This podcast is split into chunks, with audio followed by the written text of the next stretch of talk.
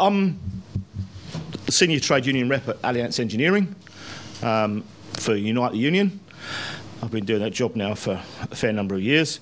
I'm also our national branch secretary. I'm the deputy chairman of our European Works Council.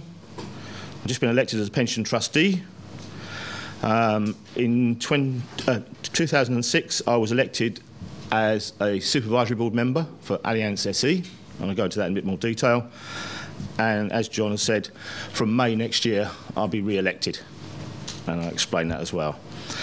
Um, so, my role on the supervisory board goes back to when Allianz AG decided that they was going to become a European company and follow the European statute. So they become Allianz SE. Um, at the time, they had to set up, because they're based in Germany as well, that helps, but they had to set up a special negotiating body to discuss with the employees of the whole of Europe how employee representation would look like at Allianz. So every single country was allowed to elect one person. So for the likes of, uh, I think it was uh, Lithuania or Estonia, we had 25% of the workforce because we had one person and they had four employees. Um, but in the UK, we was allowed to have one seat, and I was elected to that body by all employees. It wasn't the trade unions. Uh, in some of the other countries, like Germany, they had more employees, so they could have more representatives. So we had six months of negotiations with the company. Um, it could be extended, but we managed to do it in six months. We had quite a few meetings, and we developed uh, um, our employee participation agreement, which covered a European Works Council and also how people would be elected and take part in the Allianz SE Supervisory Board. Now, because the Allianz was based in Germany, we automatically got employee participation on boards extended to the whole of Europe, whereas before it was just Germany. So the old system in Germany, they had a board of 20, a supervisory board of 20, of which 10 were employees. And some of them were elect, um, had to be elected by the senior management. So there was a, uh, two types of elections, and they could also have automatic seats for trade union officers. I believe they had to have two because of the size of it. Because we converted to the SE, um, it was decided, and I've never really understood why, um, that the board would be reduced to 12 in total. Uh, there was some things about it had to be divisible by three and divisible by four, and uh, they wouldn't accept 20. And there was lots of arguments. And we were the first big company to convert, so we got nothing to follow. Um, and there was something that happened at the shareholder meeting the year before, which was on about reducing the board. So it, we did desperately try to increase the size of the board, but we couldn't. So obviously the, the, the Germans colleagues did suffer because they'd gone from a board of 10 employees to a board of six employees, but they had to share.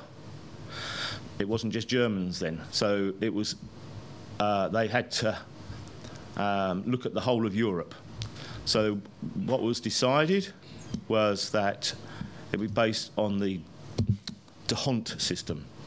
So it was all to do with the number of employees in each country. So Germany had the major employee headcount. So they got four seats, of which one was elected or nominated by the trade union Verdi. It's done by um, the trade union federation Uni, but it was the recognised union out there is Verdi, so it, we, we had a representative from Verdi. So they've gone from 10 down to effectively three plus the trade union member. So it was a big hit for them. And then the next two countries, France had the next number of um, largest number of employees, and then there was uh, a system where the extra the next seat would go to a country that was not already represented. So they had to look a bit further. And at the time, uh, the UK was about 300 employees more than Italy. So in 2006, the UK, on that basis, received a seat on the supervisory board, even though the creation of Allianz SE was based on the merger between Allianz AG and RAS, which was an Italian company that Allianz owned. So they were a big partner in making it work, but they didn't get the board seat. So they was a bit disappointed, obviously. Uh, we did make a, uh, the Works Council managed to make a concession. They got an extra member on the Works Council for uh, the first term of office. Slight consolation, but nothing really to make up for it. So, so that is how the UK ended up having a seat on the Allianz SE Supervisory Board. So we were then one of the six. Of course, then we have to uh, have some form of election, but we managed to persuade them that it would be the person who was elected to the European Works Council. So, as I was on the European Works Council, I was elected to the Supervisory Board and my colleague was elected as my substitute. Who's because in the UK we get two people on the, the Works Council. So that's how we got onto the board in the first place, and then in 2012 we did the headcount again, and Italy beat the UK by about 300 with with shot.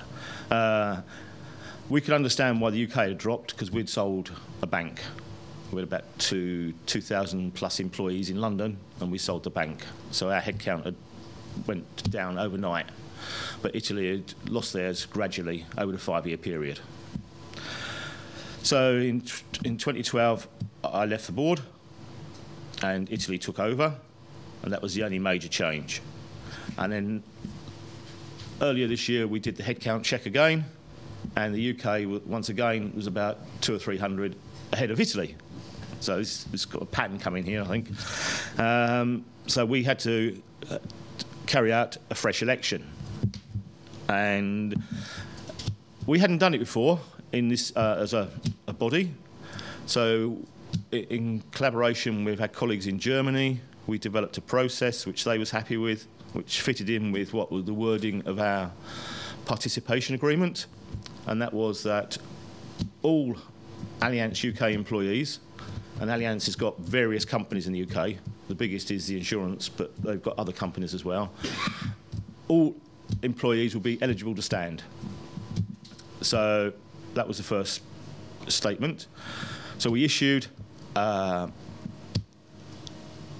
a, a, form, a nomination form to get people to fill in to say they want to apply. And the, the job was sort of advertised on the company intranets. So everyone, if they looked, they had the opportunity to see it. It wasn't sent directly to everyone, they had to look for it, but it was available for every single employee to see. We had about um, six or seven people asked for further details on the nomination form, and we had three people actually apply. Now, we had two, two seats, two positions the main delegate and the substitute delegate. Um, in the past, we've had the issue where it was the first past the post and the second past the post. But we said, no, we want to do separate elections because then, um, as trade unionists, we could only ever put one candidate forward because we'd split the vote. So we managed to persuade them to have two votes so we could put two candidates forward.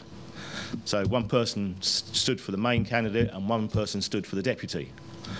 Um, so that was okay, that went ahead. Um, three people submitted nominations, and the deputy was elected unopposed, but the main candidate, there was two people.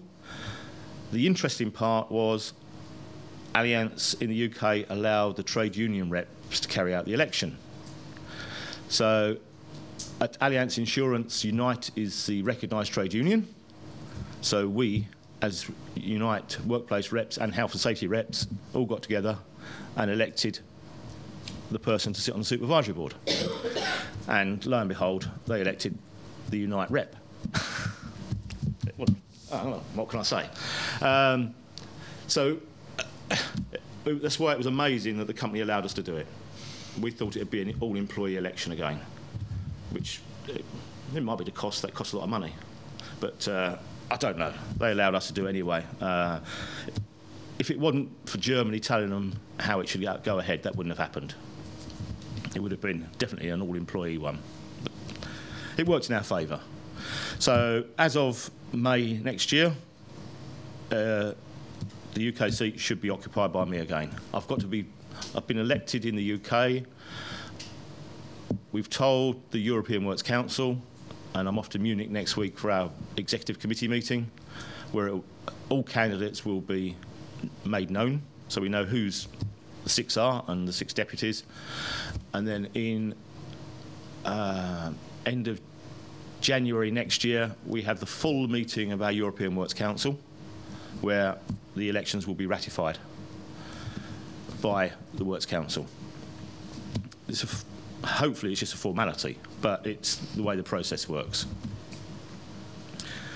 So, being a member of the Supervisory Board, um, it meets about six times a year. Um, plus, it has various committees, and they do try to make sure that everything happens in the same week, including the Works Council meetings. So, like, I'm going to Munich on Monday. The executive committee will meet on Tuesday, and the supervisory board meets on Thursday, I think, because the employees are out there, and uh, we all do the same job. So it makes sense. Less travel, less, less everything. Um, so you get sent loads of information, the agenda, masses of um, presentation packs of what they're going to go through, and depending on the time of year, if it's just before the uh, sort of the first half of the year, you're getting all the company results from the previous year, you've got to approve, you've got to go through. There's lots and lots of information. You come back and you're weighed down with a ton of paper. Um, but other times it's not so busy. Before the supervisory board meets formally, the employee representatives meet with the CEO and uh, relevant members of the management board on topics that both parties want to discuss or, or are going to be raised at the supervisory board meeting. So there's try, it's an informal meeting, but it's a way of trying to reach consensus before you go to the main meeting. Uh, it's all about reaching consensus because they love that out there, um, which is good because uh, it doesn't. You don't always get your own way. It's not a, they roll over because you, you're saying no, but it is um, it's a good way of working. And they also do the same with the shareholder representatives as well. The CEO and others will meet them in advance of the main meeting so they can talk it all through. Uh, then after that, you will the next usually the next day you will go to the share uh, to the main meeting, whereby um, for some of it it is made up of the supervisory board and the management board. Uh, but for other parts of it, it is just the supervisory board. So I think, if I remember rightly, it starts off with the supervisory board having a meeting to discuss certain items. Then the management board comes in and gives um, their talks on the various topics and answers questions. And then the management board leave, and then the, the supervisory board continues, and the votes are taken. So each member has a vote. Now you're thinking, well, if there's six employees and six shareholders, it's stalemate all the time. It's not. I say consensus is tried to be reached on everything, but the chairman has the casting vote, and the chairman is the shareholder representative. So the, the shareholders ultimately have the winning vote, but they don't like exercising it. It's, they'd rather not exercise their casting vote. So there is a lot of effort put in to try and make sure the, the chairman does not have to exercise his casting vote. Uh, I'm not saying he never does, but there's a lot of effort put in to try and prevent it happening. So that, um, that's the supervisory board meeting. Then the supervisory board members all attend the annual shareholders meeting. They don't get asked questions, but the management board do. So this is held in the Allianz, uh, sorry, the Munich Olympic Stadium.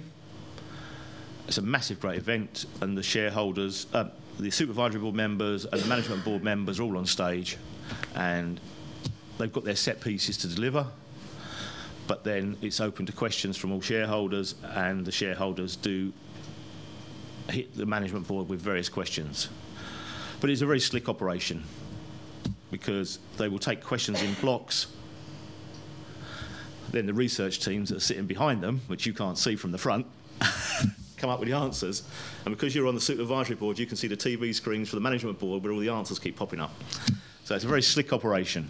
Uh, but it does work, and the, the, they do get a lot of grief. If there's a, I can remember there was a topic from Oxfam about investments in certain areas, um, and they got a lot of grief from that. And they do take it seriously. They do their best to answer all the questions and sort out the issues that are raised. Then, like I say, there are committee meetings. There's a standing committee which meets very, uh, I think that meets probably uh, six or seven times a year. There's a personnel committee that meets only when they want changes to the board. There's a finance, uh, audit committee which will be really busy in the first quarter of the year. A risk committee, a nominations committee. So there's various committees. The only one the employees are not on is the committee that decides who the shareholder representative is going to be. Because they've got no influence over the employees, so we've got no influence over them. Um, what else happens?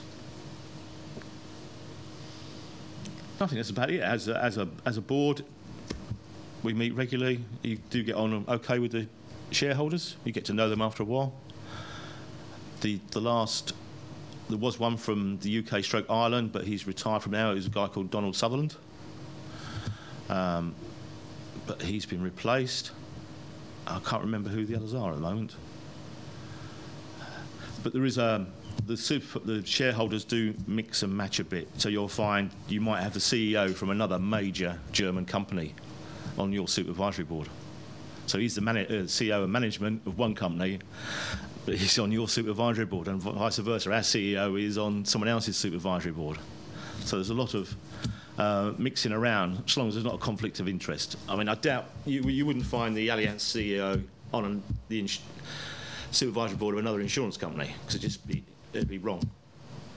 Um, now there is some rule that says the CEO cannot automatically uh, leave the management board and become a member of the supervisory board. So our CEO retired, a guy called Michael Diekmann retired a few years ago. But my understanding is next year he comes back as the chairman of the supervisory board because he's had the required break. So uh, that's part of the um, governance of the German governance. So I think that's basically about it as, as it works.